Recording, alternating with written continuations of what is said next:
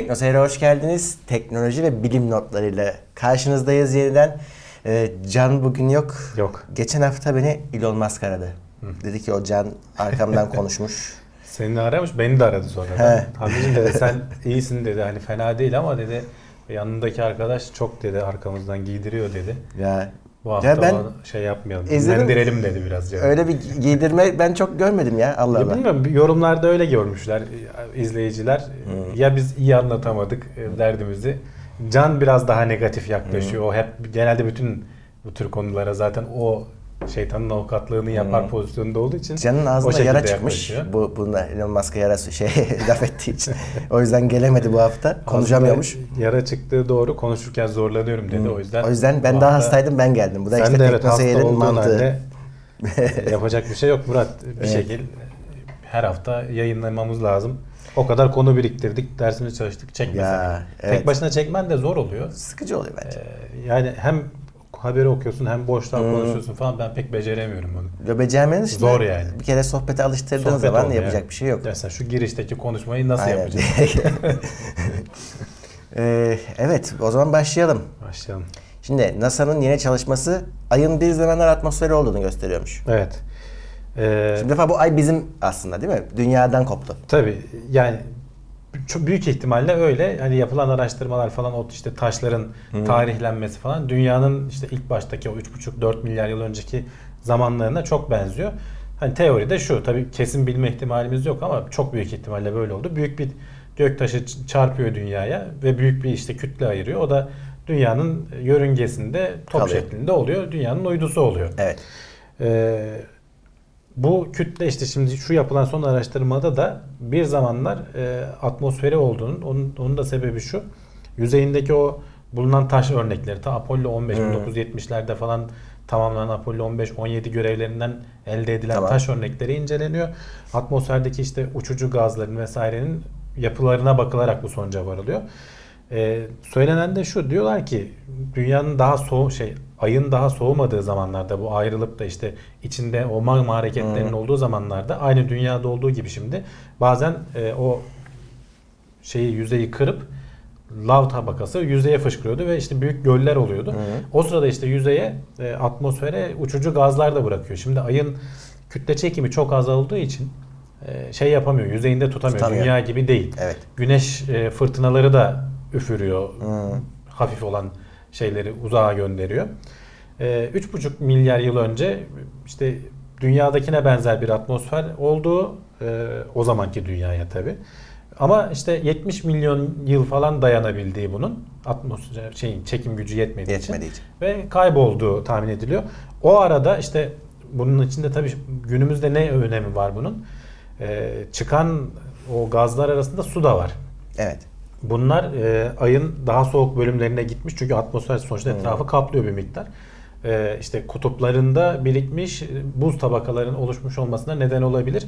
İşte şimdi sıradaki haberde de konuşacağız. İşte o yaraya gitme planları var. İşte buradan su götürmeden oradaki suyu kullanabilir miyiz? İşte biraz yüzeyin altında falan kalan Ya- miktarlar var mı? Onların hesabı yapılıyor Ay aslında. bir sürü komplo teorisinin de kaynağı aslında. Şimdi insanlar niye gitmedi bir daha Ay'a? İşte orada bir şey gördüler, korktulardan tut. Aslında hiç gidilmediğe kadar bir sürü komplo teorisi var. Ya Murat gidilmesi de Bir kısmı aslında çok saçma zaten. e, hani biraz Rusya ile soğuk savaş Tabii. döneminin Yarış. verdiği gazla deli gibi para yatırıyorlar. İşte o Kennedy'nin hedef olarak orayı koyması. E gidiyorlar. Sonra Sovyetlerin buna verebilecek bir cevabı da pek kalmıyor. Zaten bir süre sonra yıkılıyor. Yıkılıyor. E bir daha oralara kaynak ayrılmıyor. İşte evet şeyi belki o zaman göremediler. Bu Ay'a gitmenin menfaati belki o zaman görülemedi. Şimdi biraz daha mantıklı olmaya başladı. Çünkü adam diyor ki ben diyor Mars'a gideceğim. Üstümü oraya kurarım. Yani o bunlar kafalarda yokken Bir belki. de bak gene şimdi zaten sıradaki haber bak onunla ilgili. Ee, Amerika Ay'a insan gönderme resmileşti dedik ama Aha. başkan yardımcısının ağzından e, resmi olarak duyuruldu aslında. Geçmişte de benzerleri olmuştu bunun. Ee, olacak mı olmayacak mı bilinmez. Hani politika bu. Çünkü bu uzun vadeli bir Tabii. e, para ve e, şey gerektiriyor. Hani Ya inanç gerektiriyor, Bence destek gerektiriyor. özel sektör orada artık karlılık gördüyse gider. İşte hem o var hem de e, rekabet tekrardan geliyor. Şimdi Rusya'sı, Çin'i, Hindistan'ı e, ayın yörüngesine falan uydu gönderiyorlar rahat rahat. Yüzeyine inme planları yapıyorlar. E şimdi Amerika diyor ki işte bizim e, teknolojimiz buralarda öncelikli olmalı ki Hem dünyadaki işte çıkarlarımızı daha iyi koruyalım. işte bu gözetleme vesaire falan. Çünkü o teknolojiler onları da destekliyor Tabii. bir yandan. Hem de oralarda önceden gidelim. Biz de o pastada ilk olanlardan biri olalım. İşte Rusya'yla tek başına da yüklenmek istemiyor bir yandan ama önde de olmak istiyor. Hem özel sektörü destekliyor. İşte başkan yardımcısının e, duyurduğu şeylerden biri oydu. 25 yıldır toplanmayan ulusal uzay komisyonu mu konsülü mü öyle bir şey var Amerika'nın. Tekrar toplayıp bunu e, ne yapılacak, nasıl yapılacak, işte NASA'ya nasıl destek oluruz, ne kadar kaynak ayırırız falan. Geçmişte tabii ben şey de hatırlıyorum. Bush ta 2003 yılında Ay'a insan göndereceğiz. 2015'te falan gibi bir hatta zaman Evet. da vermişti. O zaman olur mu ya falan diyorduk ama sonra devamı gelmedi. Şimdi onu eleştiriyorlar. Bunu söylemek kolay ama nasıl yapacaksın? Ne kadar kaynak ayıracaksın? Hangi projeleri destekleyeceksin? NASA'nın bu yönde bir isteği var mı? Şu an görülen Murat Mars'a gitme planı var insanların kesin. Ama ondan önce ilk adım sanki bir ayda üst yapılması gündeme gelecek gibi. Kalıcı orada Kalıcı şimdi nasıl yörüngede dolaşan sürekli astronotlar varsa ayda da kalıcı olarak bir astronot bir ay üstü olacak gibi görünüyor. Önümüzdeki 10 yıl içinde. Çok da uçuk bir proje değil açıkçası. Değil. Blue Origin 2019 yılında uzaya turist götürme planı açıklamış. Evet, e, Blue Origin'de biliyorsun SpaceX'in rakiplerinden biri. E, hatta işte dikey şey indirebilen e, firmalardan biriydi. SpaceX'inkine göre çok daha küçük o roketleri. Ama onların hedefleri zaten e, belki daha uzun vadede SpaceX gibi e, kargo hedefleri falan da vardır. Daha yüksek yerlere veya aya. Ama şu anki hedefleri e, atmosferin dışına hani uzayın sınırına kadar çıkarıp turistleri gezdirip dünyanın işte o yuvarlaklığını gösterip düz olduğunu hala iddia Yani. edenlere yer çekimsiz ortamı biraz hissettirip işte birkaç dakika belki 10 dakika 15 dakika neyse ne kadar süresi bilmiyorum. Sonra tekrar dünyaya indirecek. Muhtemelen çok pahalı olmayacak. SpaceX'in daha iddialı var. Ee, ayın etrafında iki kişiyi döndürüp getireceğiz diyorlar. Ee, Elon Musk söylemişti. Onu da konuşmuştuk biz gündemde. Ee, 2019'larda falan yapacağız diyordu. Bunlar da 2018'in sonlarına yapacağız diyorlardı. 2019'a ertelemişler aslında Blue Origin bu şeyi. Ee, yöneticisi de hani kesin olmadan, emin olmadan yapmayacağımız bir şey. Belki 2019'un da daha ilerisine sarkabilir. Ama önümüzdeki yıllarda bu uzay turizmi konusu farklı özel firmaların da şeyiyle. Çünkü bak SpaceX'i saydım. Blue Origin, Virgin Galactic var. Ee, bu alanda şey yapmak isteyen. Hani Çinliler, Ruslar vesaire belki onlardan da. Ruslar bu arada bunu ilk yapanlardan. E, Mir Uzay İstasyonu'na turist götürmüşlerdi yok etmeden önce. E, yani bu alan yeni bir ekmek kapısı bazı Kesin. insanlar için. Biz de uzaktan izliyoruz Türkiye Evet. olarak. Biz deniz turizmine devam. Bilim insanları uzaya, uzun uzay görevinde görevlerini bakterilerin kontrolden çıkmaması için yolları. Kontrolden çıkmak derken neyi kastediyor? Şimdi şeyleri falan hep ölçüyorlar ya işte geçen hafta konuşmuştuk. Hawaii'de mesela Mars ortamını yapıyorlar. 5-6 kişi 6 ay boyunca Evet. hiç çıkmıyor içeri girip şey yapıyor. Tamam. Ama şimdi işte biz insanlar sadece şey değiliz ki kendimizle beraber milyarlarca bakteriyi de o E, doğru. ortama sokuyoruz. Şimdi bunların uzayda nasıl davranacağı, kapalı ortamda ne olacağı, nasıl etkileşime gireceği falan doğru düzgün çalışılmış Yani şey mi? alanlar değil. Bağırsaktaki bakteri bir anda bağırsağı yiyebilir sapıtıp. Yani işte belki şey geçirebilir işte radyasyondan etkilenip e, bağırsağı yeme ayrı güçlenip rakiplerini öldürebilir. Şimdi biz Tabii. kendi üzerimizde veya etrafımızda da dokunduğumuz her yerde bu bakterileri bırakıyoruz. Bunlar birbirleriyle rekabet ederek aslında bize saldırmaktan birbirleriyle yetişmekten zaman bulamıyorlar. Bir tanesinin çok öne çıkması riskli insan bağışıklık sistemi açısından. Çünkü biz de bir onlara göre bir organizmayız. Kendini savunuyor. Onlar da kendilerini savunuyorlar. İşte gene bir bu geçmişte yapılan bir testler vardı. Şimdi ismini hatırlamıyorum. Mars 500'dü galiba yanlış hatırlamıyorsun. Gene böyle işte insanlar 6 ay kapalı bir ortamda kalıyorlardı bu Hawaii'dekine benzer. Sanırım bu Rusların da içinde olduğu bir gruptu. Onlar ölçümler almışlar. Bu 6 ay boyunca her yerden e, işte duvardaki şeyden ölçüm almış, işte masadan almış vesaire. Bakterilerin popülasyonlarını takip etmişler. Uzun vadede e, şeyi fark etmişler belli bakteri türleri azalıyor. Daha az sayıda bakteri egemen oluyor. Bu istemediğimiz bir şey işte aslında az önce söylediğim nedenlerden dolayı. Bunları na- nasıl önlenebilir, ne yapılabilir? Çünkü sonuçta insan gönderdiğin zaman milyonlarca, milyarlarca bakteri de gönderiyorsun. Hatta belki vücudumuzda bizim kendi hücremizden daha çok bakterimiz var yani bizimle birlikte yaşayan. İşte onların e, yoldan çıkmaması için veya kontrol altına tutulabilmesi için uzaya gittiği zaman insanın e, bağışıklık sistemi de negatif etkileniyor bundan yer çekimsiz ortam. Bu da gözlemlenmiş durumda o uzay istasyonundaki astronotlarda. Bu da bir yandan çalışılıyor. Henüz net sonuçlar bulunmuş değil. Belki de ilk testler işte gönderilenler falan biraz da bunların şeyi Ya. olacak, kobayı olacak. Öyle. Yeni geliştirilen bir yapay zeka internetteki nefret söylemini tespit edebiliyormuş. Evet. e, Murat bizim de başımızın belası. Öyle. Çok da uçuk bir fikir değil ama yani yani bulursun. Ama çok da zor. Yani şimdi neyi nefret söylemi, neyi küfür, neyi hakaret. Yani bazı öyle hakaretler var ki adam böyle çok ince. Hiç içinde küfür geçmiyor, bir şey geçmiyor. Yani mesela şey, bir kadına göre bayağı akıllısın lafı.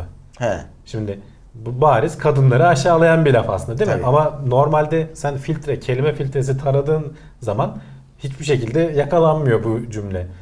Ee, ne bileyim işte Hitler'i seviyorum veya Führer'i seviyorum. Şimdi bizim ülkede çok şey değil ama buna çok hassas olan ülkeler var bu tarz laflara. Allah.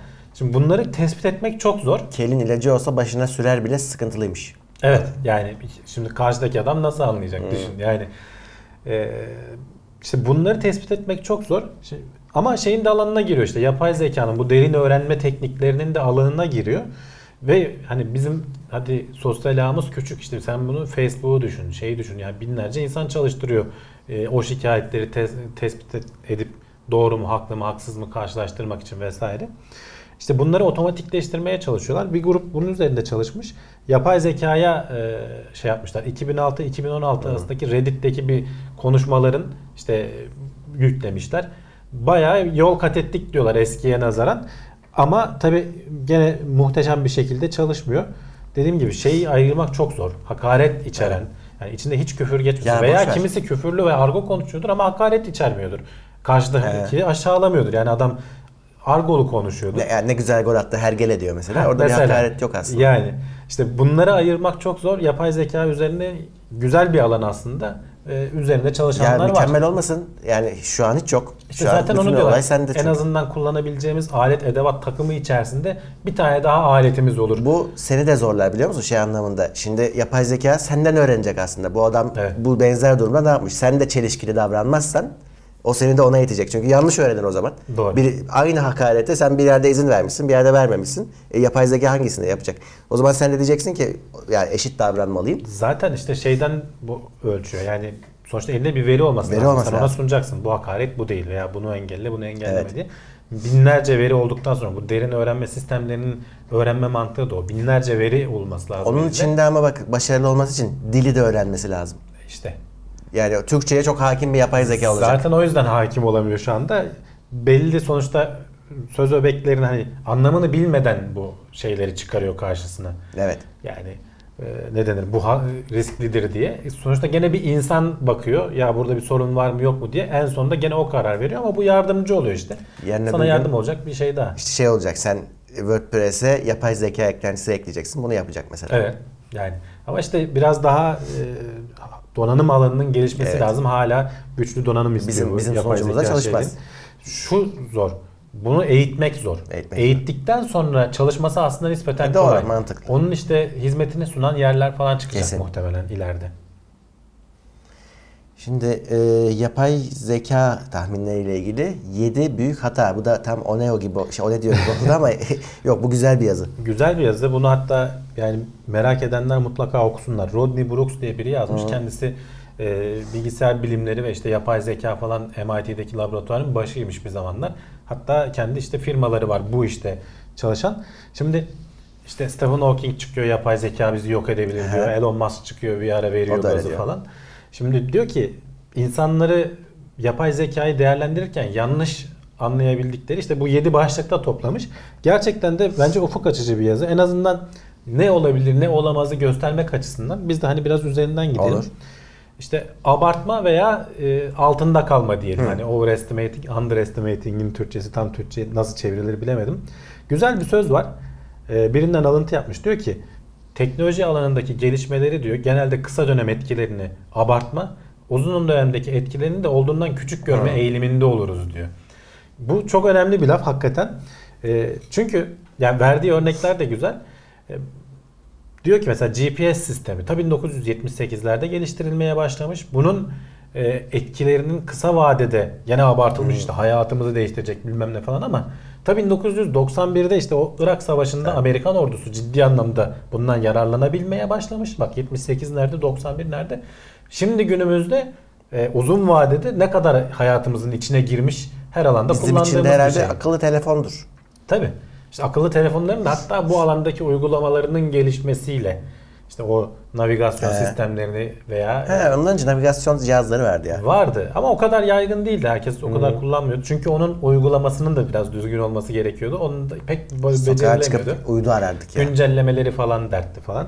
Şimdi telefonlar bayağı o işi çözdü. Yani bak kısa vadede ta 78 yılında geliştirilmeye başlanan bir şey şimdi e, etkisini daha işte Ya- 30 sene sonra falan görmeye başlıyoruz. Doğru. Bir taraf diyor ki yapay zeka hepimizi öldürecek. Bir taraf da diyor ki ya ben onun fişini çekerim diyor. İşte iki- Yani işte şey yapay zeka bugünden yarına hemen bizi şey burada anlamamız gerekiyor. Birinci maddede hemen etkilemeyecek. Ama uzun vadede gerçekten belki de hayatımıza etkileri büyük olacak bir şey. Bunu abartmayalım diyor. Uzun vadenin ne kadar olduğunu söylemiyor tabi. Tabii fişini çekerimciler şeyi düşünmüyor mesela. Yapay zeka hep biz makine olarak düşünüyoruz. Evet. Öldürenler de hepimizi öldürecek diyen de makine olarak Fişi çekilebilir bir şey Evet, olarak öyle, düşünüyor. öyle olmayacak yani. Belki evet bulutta yaşayacak. Fiş bir ya şekilde fişini en çekemeyeceksin. basiti navigasyon dedik. Yanlış yönlendirir seni çarparsın bir yere. Yani. Ee, işte bu hayal etme meselesinde mesela ikinci maddede aslında o. Şimdi mesela diyor Isaac Newton'u diyor günümüze ge- getir diyor veya o güne git diyor. Ee, cep telefonunu ver eline diyor. Adam çok zeki bir adam. Yer kütle çekiminin falan şeylerini yazan kalkülüsü e, icat eden adam. Ama sen telefonu verdiğin zaman ona bir büyü gibi bakacak diyor. Bakacak yere atacak ha bu da düşüyor. Çünkü o bilgi birikimi yok. Yani biz hayatımızda o kadar rahat konuşuyoruz ki düşünsene ışık yayıyor kendiliğinden. Hiçbir ateş yanan bir şey yok. Elektrik konsepti yok. Adamdan Yok. 100 sene sonra geliştirilmiş. Evet. Yani e, ne bileyim arıyorsun istediğin kişiyle konuşuyorsun falan. Yani Tabii. düşün o devirde mektup yazacaksın göndereceksin bilmem ne falan. İşte bu adam için bir büyü diyor. Fotoğraf ya. İşte fotoğraf Kendi çekiyor. selfie çekiyor ya. Ee, işte bu diyor yavaş yavaş oluşan bir şeyin insanlarda yansıması. Yapay zekayı da biz şimdi böyle bir büyü gibi algılıyoruz diyor. Öyle. Neler olabileceğini yavaş yavaş hayatımıza girip de yaşamadığımız onu içselleştirmediğimiz için şimdi telefon ne kadar sıradan bir şey. Senede bir değiştirelim ne alalım falan muhabbeti yapıyoruz. O kadar artık hayatımıza girdi. İşte yapay zeka da o noktaya geleceği zaman böyle olacak diyor. Şu an bizi işte yok edecek bilmem ne falan diye düşünüyoruz. Ama o zaman işte hayatımızda kullanana kadar ne olacak? Onu bir görelim diyor. Ee, işte bu büyü etkisinden belki kurtulmuş olacağız diyor. Doğru. Ee, üçüncüde ee, şimdi yapay zekanın işte şu an yapabildiklerini abartmayalım diyor. İleride asıl işte insanlarda o var. Mesela sen bir insanı tanıdığın zaman o bölgede oturan bir adamı gördüğün zaman işte adres sorarsın sana doğru şey yapacağını bilirsin diyor. Ama işte mesela yapay zeka şu anki aşaması diyor. ee, resimleri iyi tanıyor. Evet frisbee oynayan çocuk diyor. Evet. Ama sen ona gidip de mesela işte frisbee'nin şekli nedir? Veya frisbee yenebilir mi? O başka ne şey. bileyim işte e, kaç kişi işte frisbee oynayabilir falan gibi aynı anda kaç kişi frisbee oynayabilir gibi soruları sorduğun zaman yapay zeka kilitleniyor kalıyor çünkü Doğru. o soruları cevaplama şansı yok. Ama bir insana sorduğun zaman kabaca belki bu konularla ilgili bir fikir Söyler. yürütüp sana bir şey söyleyebilir. O konsepti bilir, o şeyi bilir. İşte yapay zekalar şu anda bu aşamada diyor. Yani bunu sen çok ufak şeye bakıp da genelleştirmemen lazım diyor. Genel bir havaya katmaman lazım diyor. Ee, işte ne bileyim bavul kelimeler demiş mesela dördüncü maddede öğrenme. Yani çok anlam yüklediğimiz bir kelime diyor. Yani ve e, gazeteler işte şeyler de bu şeyi sever. E, başlıkları sever çünkü işte kullanıcı Tabii. çeker, tıklama çeker. Çok anlam yüklediğimiz kelime bu öğrenme işine fazla aşırı yükleniyoruz diyor. Mesela 1997'de diyor e, IBM'in bilgisayarları şeyi yenebiliyordu diyor. Satranç oynayan Doğru. Kasparov'u yenebiliyorlardı doğru. veya Google'ın e, işte daha sonra 2016'da İşte Go Go oynayanları, oyunda, evet. şampiyonları yenebildi. Bu aletler evet satranç oynayabildi, Go oynayabildi ama öğrendiler mi? Öyle bir şey olmadı. Yani satrancı öğrendiler diyemiyoruz. Alet evet bir şeyler yapıyor. Ee, Analiz ediyor aslında. Deli analiz gibi ediyor evet. Ee, insanından çok daha fazla gücü olduğu için analiz ediyor. Doğru sonuçlara varıyor. Ama öğrendiler, o oyunu içselleştirdiler anlamına gelmiyor bu. İşte aradaki fark bu. Yani öğrenme kelimesine çok anlam yükleyip yanlış yerlere gidebilme Çok şansımız basit bir var. şey. Mesela satrançta Kasparov'u yeniyor da acaba risk aldı mı? Mesela. Evet. Yok. Zaten Kasparov hani onun da ilginç bir hikayesi var. Biz o ta zamanda gündemde konuşmuştuk. Bir hatadan dolayı aslında Kasparov'un dengesi bozuluyor. Bilgisayarın yapmaması gereken bir hamle e, gibisinden. Hani aşırı zaman tutarsa IBM şey koymuş. Rastgele bir şey oyuna koymuş. Ona gelmiş. Kasparov'un ayarı bozuluyor. Adam bütün psikolojisi dağılıyor. Tabii, tabii. Acaba insan mı oynuyor? Bilgisayar bunu yapmaz falan diye. O oyunda yenilince çok itiraz Ya, etti. Hatta kavga çıkmıştı bayağı yani. Satrancın öyle bir tarafı var yani. Sen kendi hamleni düşünürken rakibinde şunu yapar diye düşünüyorsun. Tabii. Yapmazsa Bir de şeyi çözmüş Kasparov. Bilgisayar nasıl davranırı çözmüş. Bilgisayarların bunun dışına çıkamayacağını düşünüyor. Bir öyle farklı hamle görünce bütün ay- ayarı bozuluyor adamın. Tabii, tamam. Ee, Kasparov'la yarışacak rekabette bir şey var ortada sonuçta karşısında da ama işte bu öğrenme bizim anladığımız anlamda değil. Yani Evet. bu sonuçta başka şeylere dönüşmüyor. öyle. Ee, beşinci madde işte hep diyoruz ya artık teknoloji böyle üstel fonksiyonla exponential bir şekilde artıyor. Tamam. Her şeyin değişimin hızı artarak Çok, gidiyor evet. falan gibi laflar ediyoruz. Doğru. Ee, veya işte Intel'in işte Moore yasası bilmem ne falan. Diyor ki bak diyor bunların sınırları var diyor. Var. Her zaman öyle gitmiyor. diyor. E, gitmiyor Mesela işte. İşte Intel mesela 14 Tik nanometrede 10 nanometreye ne zaman geçeceğiz? İşte tik tak uzatıldı vesaire. Tamam teknolojiler yavaş yavaş geliyor. IBM diyor biz 7'de ürettik. İşte 4'e kadar yolu var falan ama o da duracak bir yerde. Burada daha güncel bir örnek vermiş. Ee, insanların 400 dolara alabileceği iPod'lar varmış zamanında. 2002 yılında daha iPhone yok o zaman Tamam. işte. iPod 400 dolara alabileceği maksimum bellek kapasitesi. 2002'de 10 GB'mış. 2003'te 20 GB'mış. 2004'te 40 GB'mış. 2006'da 80 GB'mış. 2007'de 160 GB'mış. Tamam mı? Bu hızla diyor artarsa diyor günümüzde şu anda 160 terabayta ulaşmamız lazım diyor ama diyor günümüzde alabileceğin iPhone'a bakıyorsun diyor 256 GB'da kalmış diyor. Niye? Çünkü anlamı yok daha fazla artmasının. İnsanın fotoğraflarını vesaireni tutabileceği Doğru. veya başka teknoloji işte bulut depolama falan gibi şeyler devreye girdi. Bu üstel fonksiyonun devam etmesinin bir işlevi kalmadı. Bir o, ikincisi o belleklerin üretimine ne kadar sıkıntı var görüyorsun yetiştiremiyorlar. O da var. Aynen daha küçük alana sığdırma. İhtiyaç da kalmadı diyor. Hani ekonomik anlamda bir anlamı E tabii. kalmadı diyor. Ya Yani bizim kota muhabbetine döndü. Yani sana adam Evet. sınırsız kotayı kaldırıyorum dediği zaman bir saldırıyorsun ama sonra sonra düşüyoruz. Evet. İşte burada da yanlış değerlendirmeyelim. Yapay zekanın gelişimi de bu şekilde olmayacak. İhtiyaç duyulursa, Evet. bu alanda ekonomik bir çıkar Doğru. olursa böyle bir gelişme Algı olacak. şey çünkü yapay zeka bir gelişmeye başlayacak bir daha durduramayacaksın. Hatta insanı da kere yaratacak kendi kendine büyüyecek gibi bir şey var. Bir de şeyi biz bilmiyoruz. Şimdi yapay zeka sanki hani böyle 5 senede gelişti. 30 yıldır Ya. diyor geliştirilmeye devam eden bir süreç. Günümüzde teknoloji donanımsal olarak biraz bu işe e, hizmet eder hale geldiği için şu anda sonuçlarını görüyoruz. İşte o Doğru. kadar resmi işleyebilen Tabii. ekran kartları, paralel süreçleri yürütebilen Doğru. işlemcilerimiz olduğu için aslında resim tanıma vesaire falan bir anda patladı. Ama arkasında 30 yıllık bir gelişme süreci var.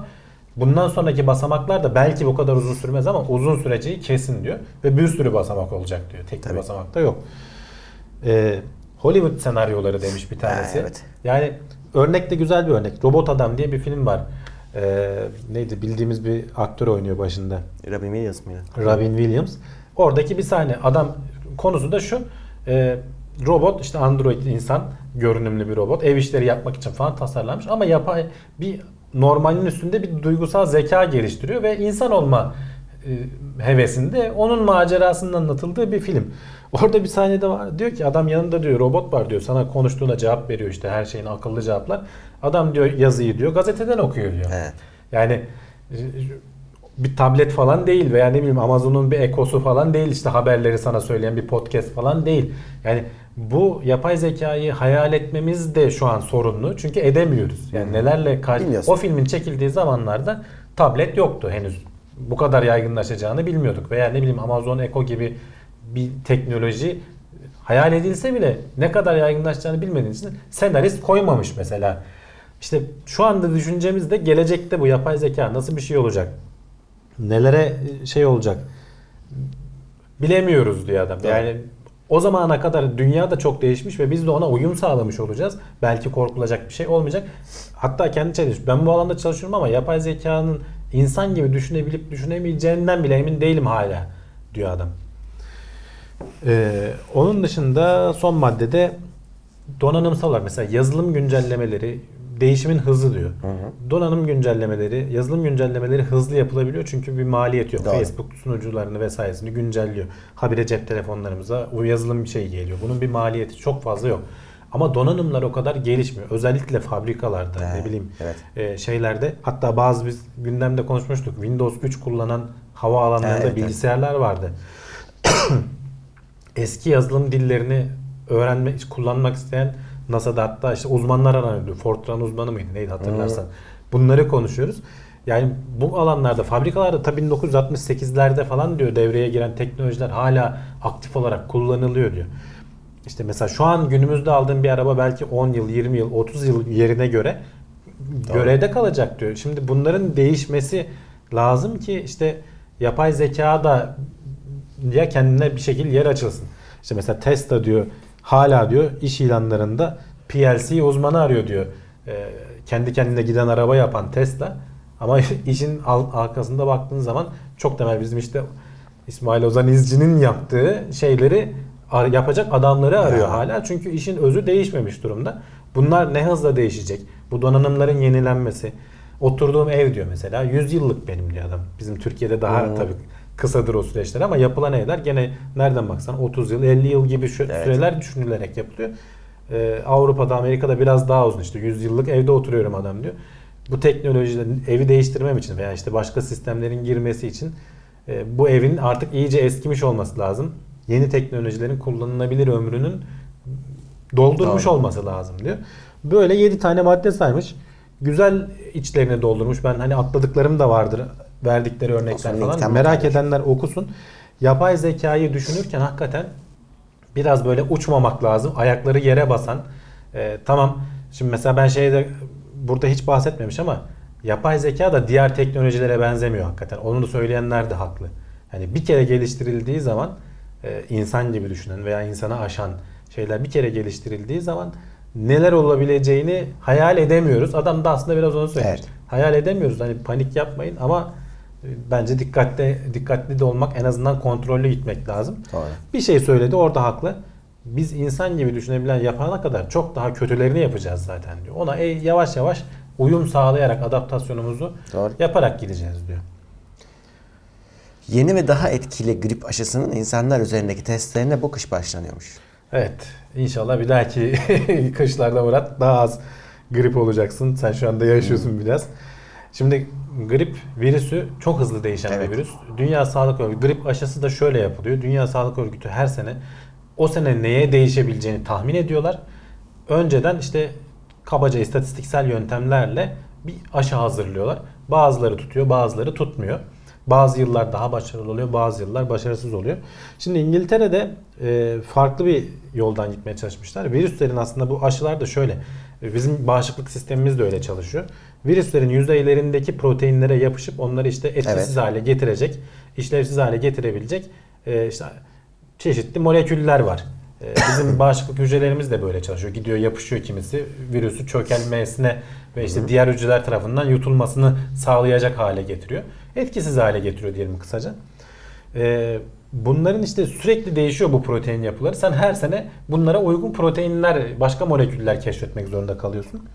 E, Burada yüzeydeki du- hücre duvarındaki yapılardan ziyade içeri girip e, içerideki mekanizmalara yapışıp yok edebilecek şeyler üzerinde çalışmışlar. Daha derinlerde yani e, virüsün mikrobun kolay değişemeyeceği, değiştiremeyeceği alanlara yönelik Mantıklı. bir şeyler yapmışlar. E, daha verimli olmasını düşünüyorlar.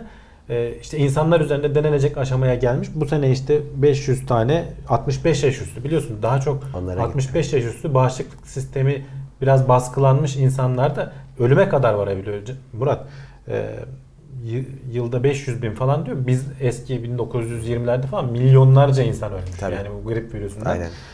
E, gerçekten hani çözülürse hem diyorlar ki şeyde gribe yakalandıktan sonra bile aşı olsan e, gribin etkisini azaltacak. Daha kısa sürede iyileşmesine sağlayacak. Çünkü şeyi de uyarıyormuş. E, virüse karşı daha etkili olan o T hı. antibodilerini vücuttaki uyandıran bir aşı üzerinde çalışılıyormuş. Bilmiyorum hani ne zaman bu testler sonuçlanır da Olsun. hayatımıza girer. İnsan aşaması bayağı ileri bir aşama yalnız. Tabii artık yani birkaç yıl içinde belki hani sonuçlarını görürüz. Ee, gelecekte yeni ilaç denemeleri için laboratuvarda yerleştirilen, e, yetiştirilen organlar kullanılacakmış. Evet. Ee, geçen hafta Can'la konuştuk laboratuvarda yetiştirilen etler yiyeceğiz. He, Artık evet. bu aşamalara Ben yerim. gelindi falan diye. Ben de yerim. Zaten başka şansın da kalmayacak gibi görünüyor hani uzun vadede diyelim. Şimdi burada da hep diyoruz ya bak insan testleri işte önce hayvanlarda deniyorsun sonra işte iyice emin olduktan sonra insanlara geçiyorsun. Bu çok uzun bir süre. İnsanlarda da çok fazla ayrıntılı test Çok. yapamıyorsun. Zarar verebilme ihtimalin Tabii. var. Çünkü mesela kalp dokusunu nereden bileceksin? Adam dokudan parça almadan işte ultrasonla vesaireyle falan bakabildiğin kadar bakıyorsun veya kan testi. Şimdi adamlar hani sistem ona çip diyoruz ya organ ona çip diyorlar. İşte 3-5 tane organı birleştirebildiğin organ sistemleri laboratuvarda üretiyorlar. Test et e, ilacını. Yani tek bir Hmm. Reaksiyon organ versin. çünkü bir organ şimdi şeyi yapmışlar zaten uz- uzun zaman önce.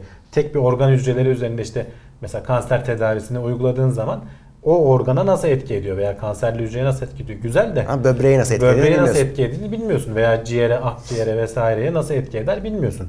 İşte birkaç tanesini sistemi bir araya getirmişler. Kalp mesela akciğer ve işte mide atıyorum. Deniyorsun. Şeyi bile keşfettik diyor. İlginç mesela denediğimiz bir kanser ilacı e, kalp atışlarını akciğerde yara dokusu oluşturduğunu biliyorduk diyor. Ama kalp atışlarını hızlandırdığını ve sonradan durduğunu keşfettik. Böyle bir şey insanlarda henüz daha gözlemlememiştik. Böyle bir yan etki olabileceğini buradan gördük diyorlar. Güzel. Gelecekte daha da yaygınlaşacak anlaşılan. E, laboratuvarda Çok mantıklı. minyatür organlar oluşturup onlar üzerinde bunun tabi şey yapılması lazım. Endüstriyel hale gelmesi lazım. Yani çok miktarda oluşturup test edebilir hale gelmen lazım. Sonra da zaten organı takacak içine. Ha, bir onun sonraki aşaması işte o da var. Yani daha önce konuşmuştuk. Bunu insandan alıp sentezleyip değiştirebileceksin belki kalbi veya işte şeyi. Ee, araştırmacılar sağlık durumunuzla ilgili bilgi veren dövme mürekkebi gelişmiş. Nasıl, Evet. O nasıl ya? Gene ya geçen hafta ya bir önceki hafta konuşmuştuk. Dövme yaptırdığınız zaman vücudunda başka yerlere başka yerlere gidiyor diyor. Lenflere falan gidiyor Lenflere mesela. falan gidebiliyor diye dikkat edin demiştik. Evet.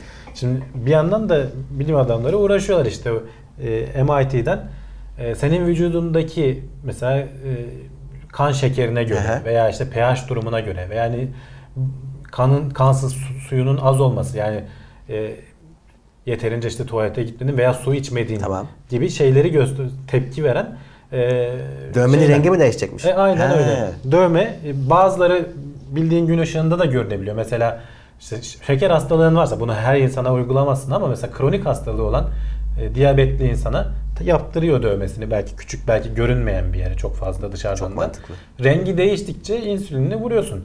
Yani e, çok basit veya işte dehidrasyona uğruyor. Sporcular için mesela adam atlet e, ne, ne kadar futbolcular hani arada durur su içerler ya rastgele içiyorlar şimdi. Tamam bir şey olmuyor ama orada net bir şekilde görünse Doğru. bazı yaptıkları mürekkepler gün ışığında şey yapıyor. Bazıları da e, ultraviyole ışığında şey yapabiliyor. Bunun üzerinde uğraşıyorlar.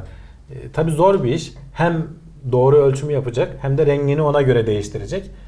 E, gelecekte böyle dövmeler yaptırma şansımız da olacak. Birileri bunlar üzerine uğraşıyor.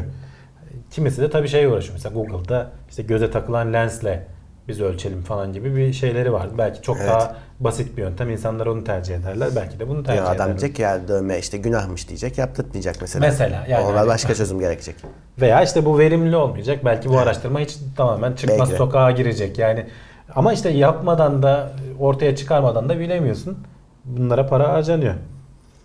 Ee, dünyanın en kesin atom saati 90 milyar yılda bir sadece bir saniye geri mi kalıyormuş? Evet bir saniye şaşıyor. Hmm. Şu anki atom saatleri de çok iyi. 10 birkaç 10 yılda bir 10 milyar yılda bir şaşıyorlar. Ama artık işte Murat bilimsel araştırmalar çok keskin hassaslık isteyen noktalara geldi. İşte bu karanlık madde araştırması olsun, kütle çekimsel dalgalar olsun vesaire bunların sürelerini çok hassas ölçmemiz gerekiyor. Bunlar bizim normal hayatımızda işe yarayacak şeyler değil tabii, Tabii. ki. Zaten öyle bir yazıda anlatmışlar ki buna ulaşabilmen için yani 0 Kelvin yani eksi 273 derecenin milyonda milyarda biri seviyesinin az üstünde. Yani neredeyse mutlak sıfıra gelecek kadar soğutuyorlar stronsiyum atomlarını. İşte ona bir şey gönderiyorlar. e, ne denir lazer gönderiyorlar işte oradaki elektronu uyarıyorlar. Bu kadar soğutmalarının sebebi elektronlar birbirleriyle etkileşime girmesinler falan. Bunları zaten normal dünyada kullanman o şekilde tutman mümkün değil. Ben burada şey merak ediyorum. Şimdi geriye kalıyor diyordu ya. Geriye kaldığını tespit edince düzeltiyorlar mı? Tabii. Hatalarını, hata payını işte şeye yaptığın ölçümlere katıyorsun. Bu kadarlık saat hata payı vardı işte mesela GPS şeyleri e, ne denir uyduları hata paylarını hesaplamalara katılıyor. O sayede sen 10 metre hassaslığa kadar inebiliyorsun. Hatta Tamam. ona şeyler bile katılıyor GPS'e. İşte o Einstein'ın görecelik te- teoremlerindeki o zamandaki farklılıklar bile katılıyor. Onlar hem dünyadan bize göre uzaklar hem de daha hızlı hareket ediyorlar ya. İşte onlar bile katılıyor. E, GPS'te bile düşün bu var. Bir de sen işte böyle kütle çekimsel dalga veya karanlık madde gibi böyle çok çok hassaslık gerektiren şeylerde çok daha ince bir zaman ölçümüne ihtiyacın var. Doğru. E, Bunların farkı tek bir atomdan almamışlar. Onlarca atomun salınımından biz bu sonuca ulaştık. Bu sayede bu kadar hassas şeylere ulaşabiliyoruz diyor. Güzelmiş. Bir yandan da bunlarla da uğraşan bilim adamları var üniversitelerde. Bilgisayar oyunu oynayanlar daha kolay öğreniyormuş. Evet, Neyi? bunu bizim izleyiciler sevecektir. Her şeyi Murat. Yani yapılan testlerde e, şöyle az kişiyle yapılmış tabii 17 kişi e, sık oyun oynuyorum. Günde haftada 15 saatten fazla oyun oynuyorum diyor bilgisayar oyunu, konsol. 17 kişi de işte o kadar rastgele oynuyorum diyen grup seçilmiş ve bunlara bir öğrenme oyunu gibi bir şey yapılmış. İşte rastgele kartlar veriliyor. Kuralları da sana söylemiyorlar. Sen tahminle çıkarmaya çalışıyorsun. Şimdi sonuçta bilgisayar oyunu oynadıkça sen ekranda bir şeyleri yapmaya çalıştıkça öğreniyorsun bir de karşıdaki. Hele bir de insana karşı oynuyorsan taktikler falan Tabii. bunlar hep kafanı uyaran şeyler. İşte bu öğrenme esnasında beynin aynı yerleri uyarılıyor. Dolayısıyla sen oradaki nöronlar daha aktif olduğu için, orada kıvrımlar daha hızlı oluştuğu için e, daha öne geçebiliyorsun. Yani bilgisayar oynarken bu hem bir yandan el, göz, el göz koordinasyonun gelişiyor. Bunu başka araştırmalar test etmişti geçmişte. Hem de bir yandan öğrenme yeteneğin ve o öğrendiğinden sonuç çıkarma yeteneğin ve o öğrendiğini daha uzun süre hatırlama yeteneğin artıyor. Ben e, bilgisayar oyunu oynamasaydım İngilizceyi daha yavaş öğrenirdim. Çok net yani. Mesela Yani o benim için de geçerli. Biz İngilizceyi ben Civilization oynayarak öğrendim diye. Onu da biliyorsun hani ansiklopedisi vardır oyunun Tabii. içinde bir sürü. Onları okuyarak öğreniyorsun. Kelime dağarcığın vesaire de gelişiyor. Hem de anlamaya çalışıyorsun. Eğlenceli bir şey olduğu için. Ama bir yandan da öğrenme yeteneğinde işte sürekli o beynini gıdıklayarak Tabii, tabii. şey yapıyor. Sadece bilgisayar da demiyorum artık telefondaki o bulmacalar vesaireler falan da buna dahil. ya bir defa atıyorum bulmacanın fiziki olanını kafa çalıştırdığı biliniyor. Yaşlılara da hep tavsiye ediliyor ya. E, E, onu bilgisayar oyunu oynamak olarak oynamanın da bir an- şey yok. Fark Ya yok ki aynı şey. satrancı sürekli Heh. öneriyorlar. İşte yok milyonlarca değişken var. Gel bir Civilization oyna bak ne kadar değişken var gör yani. işin teknolojisi, diplomasisi, e, savaşı, askeri her şey giriyor. Yani e, e, onların hepsini düşünmek zorunda Ya kalıyorsun. satrancı da bilgisayarın içinde oynayabilirsin. Bilgisayara Tabii, karşı tabii. oynayabilirsin. Şimdi bilgisayara karşı oynadın diye başka bir şeye dönüşme. Hala aynı satranç o. Tabii, tabii. Satrancın fiziksel olan nasıl faydası? O da faydalı. Ya şimdi işin tabii şey boyutu da var. Hani alışkanlık yapıp bağımlılık yapıp dışarıda sosyalleşmiyorsan vesaire başka negatif etkileri var. Bu kaçınılmaz tabii ki. Ama Ama, şunu- dengeyi tutturup da Tabii. oynarsan gayet güzel. Şunu da söyleyeyim. Eskilerin eskilerin oyununda grafik donanımsal donanım eksikliğinden dolayı daha az olduğu için e, daha çok düşünmeye, daha çok hayal kurmaya yönelik şeyler vardı. Sen hayal ediyordun otomatik olarak. Kendini futbolcu zannediyordun. E şimdi Ronaldo'yu görüyorsun, orada el sallıyorsun. o kadar hayal edemiyorsun. Edemiyorsun. Artı donanım yine yetmediği için tekst bazlı çok fazla oyun vardı. Şimdi FRP'lerde haldır, yaldır yaldır gidiyorsun. Evet. Orada öyle değildi ki okuyordun. Sana işte sana durumu söylemesi gerekiyordu oyunun. Bak şimdi sen buraya geldin. Elinde şu silah var. Şöyle bir adam çıktı. Ne yapacaksın? Okuyordun, düşünmen Bayağı uzun gerekiyordu. uzun yazılar vardı. Şimdi Şimdi gidip vuruyorsun. yok oyunda. evet. Yani eski, oyunların da eskisi kadar kafa çalıştırmaması durumu da olabilir. Valla ama orada da işte bak şimdi oyunların teknoloji geliştiği için yapay zekalar da hani insanlara karşı oynama teknolojisi ayrı zaten. O ayrı bir şey. Şimdi eskiden bayağı aptal oluyordu oyunlar. Şimdi insana karşı oynuyorsun. Kendin gibi bir zekaya karşı oynuyorsun. Artı bir de yapay zekanın gelişmesiyle vesaire hani bilgisayara karşı oynasan bile farklı stratejiler deneyebiliyor. Şimdiki oyunlar da öyle ama bir yandan da. İşte onun ikisi hepsi bir, bir denge şeklinde Uyaran gidiyor. daha çok oldu. Mesela biz şeyde ilk oynadığımızda sesle yön bulma, düşmanı tahmin etme falan yoktu ki. Evet. Ses zaten şeyden çıkıyordu. PC speaker'dan Yani. çıkıyordu. Sonra işte Amiga'da stereo vardı. O ne güzel oluyordu. Şimdi çocuk adam nereden yaklaşıyor diye Doğru. kafayı kullan daha çok Doğru. kullanıyor o anlamda. Hatta konuşuyorlar işte kendi Konuşuyorlar da tabii işin öyle tarafı da var. Bizde de gündemde şey vardı işte çocuk bilgisayar oynadı kör oldu bu haftanın şeyi oydu. Değil mi? Ee, Bir intihar olayları vardı. Ben onu takip edemedim. Evet. Ne olduysa artık nasıl bir şey. Ya onun, onun gerçekliği nasıl o hala biz çözemedik onu. Ee, Dünya Antidoping Ajansı 2018'den itibaren genetik dopingi yasaklamaya hazırlanıyormuş. Genetik doping nasıl oluyor? Şimdi işte gen teknolojisi Murat çok hızlı gelişti. Özellikle biz bahsediyoruz hep CRISPR denilen teknikle 2012'den beri daha kolaylaştı ve ucuzladı bu. Sporcuların e, mesela işte kandaki hemoglobin oranını arttıran bazı genetik değişiklikler falan yapılabilmesi teorik olarak mümkün. Hatta yapılabiliyormuş. 2003 yılında aslında bu yönde bazı şeyleri engellemiş e, anti-doping ajansı. 2018'den beri her türlüsü, her türlü genetik müdahaleyi doping olarak sayacağım ben diyor. Tamam güzel bir gelişme ama bunu nasıl tespit edeceğim? He. Bu alanda sormuşlar cevap verilmemiş ama zor yani. Hani bu Çok alanda test yapmışlar daha önce kan ölçümlerini sporculardan kan alıyorlar işte idrar örnekleri alıyorlar falan bunları test ediyorlar. Ee, en son yarışmalarda da bunlar test edilmiş ama sonuçlar açıklanmamış ne kadar e, doğru sonuç verildi verilmediği. Şimdi bir de şöyle var bu genetik değişiklik kanda görülmeyebilir. Adam sadece kas dokusunda değişiklik yapar. Herkesten biyopsi mi alacaksın? Yani Nasıl ben, yapılacak? ben şeyi de yani? anladım. Şimdi ben süper bir yıldızım. E, at- işte atletim bir şeyim. Ama doğumumda bir hastalık tespit edildi ve bir de doğumda onu engellediler. İşte ona izin verilecek diyor. Onun raporlarla Ama sen bak o da sunarsan- tamam. O, o kalsaydı ben bu kadar başarılı atlet olamayacaktım. İşte şimdi Hadi bakalım. işte günümüzde işte bu spor alanında bir de bunu sen bütün hayata şey yaptığını düşün, yaydığını düşün. İşte o genetiğin etik kısmındaki tartışmalar buradan yavaş yavaş girmeye başladı artık hayatımıza.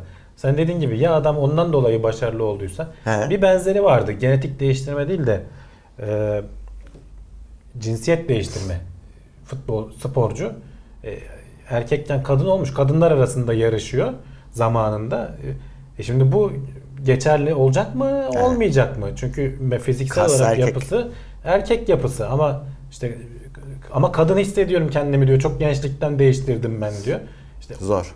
zor konular. Hele bir de genetik işte işin içine girince çünkü teknoloji artık biliyorsun sporcuları çok etkiliyor. Yani e, 100 metreyi çok hızlı koşabilmesinde o ayakkabının altındaki dokudan tut da adamın üstüne giydiği şeyin hava sürtünmesine kadar Doğru. her şeyi düşünüyor. Genetik şu an zaten sporda şöyle kullanılıyor. Adam artık onlar ciddi yatırım. Devlet yatırım yapıyor adama mesela. Yardım ediyor. Her şeyini veriyor.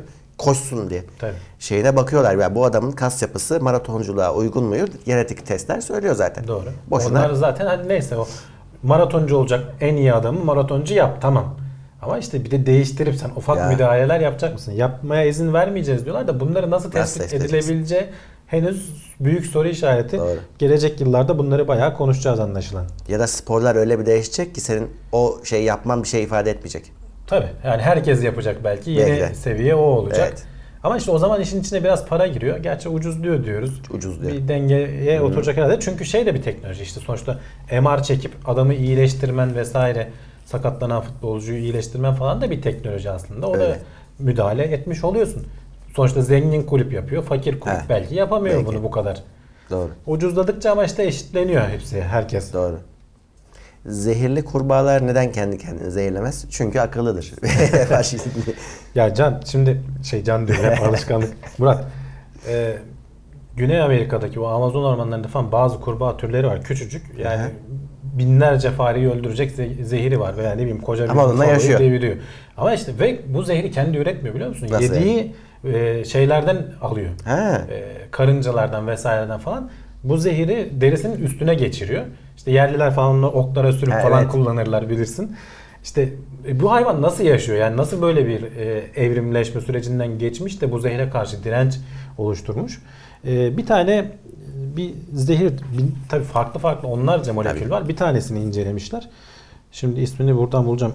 Epibatidin diye bir zehir. E, bu sinir sistemini etkileyen bir zehir anladığım kadarıyla. Ee, insanda da sinir iletiminde çok temel bir şey var. Ee, nöroadrenal, nörotransmitterler var. Böyle Tamam. sen sinirlerin arasında Doğru. e, kimyasal aktarımı sağlayan. E, bu zehrin yapısı buna çok benziyor. Ve bağlandığı noktada aynı o virüs şeyindeki gibi, e, örneğindeki Tamam. gibi bağlandığı nokta e, aynı yer. Senin o nörotransmitterinin bağlanacağı yere bağlanıp işlevsiz hale getiriyor aslında sinir hücresini. Sen de mesela nefes alamıyorsun çünkü Evet. sinir iletimi sağlamıyor. Beyinden oraya nefes al kaslarını çalıştırma şeyi gitmiyor. İşte e, bu kurbağalarda bu nörotransmitterin bağlanacağı noktanın yapısı çok küçük bir değişiklik yapılmış. O molekül bağlanamıyor ama kendi nörotransmitter He. bağlanabiliyor. Şimdi bu değişikliği araştırmışlar. 2500 amino asit arasından 1-2 tanesinin değişimiyle bunun gerçekleştiğini keşfetmişler. 28 farklı kurbağa türünü incelemiş bilim adamları.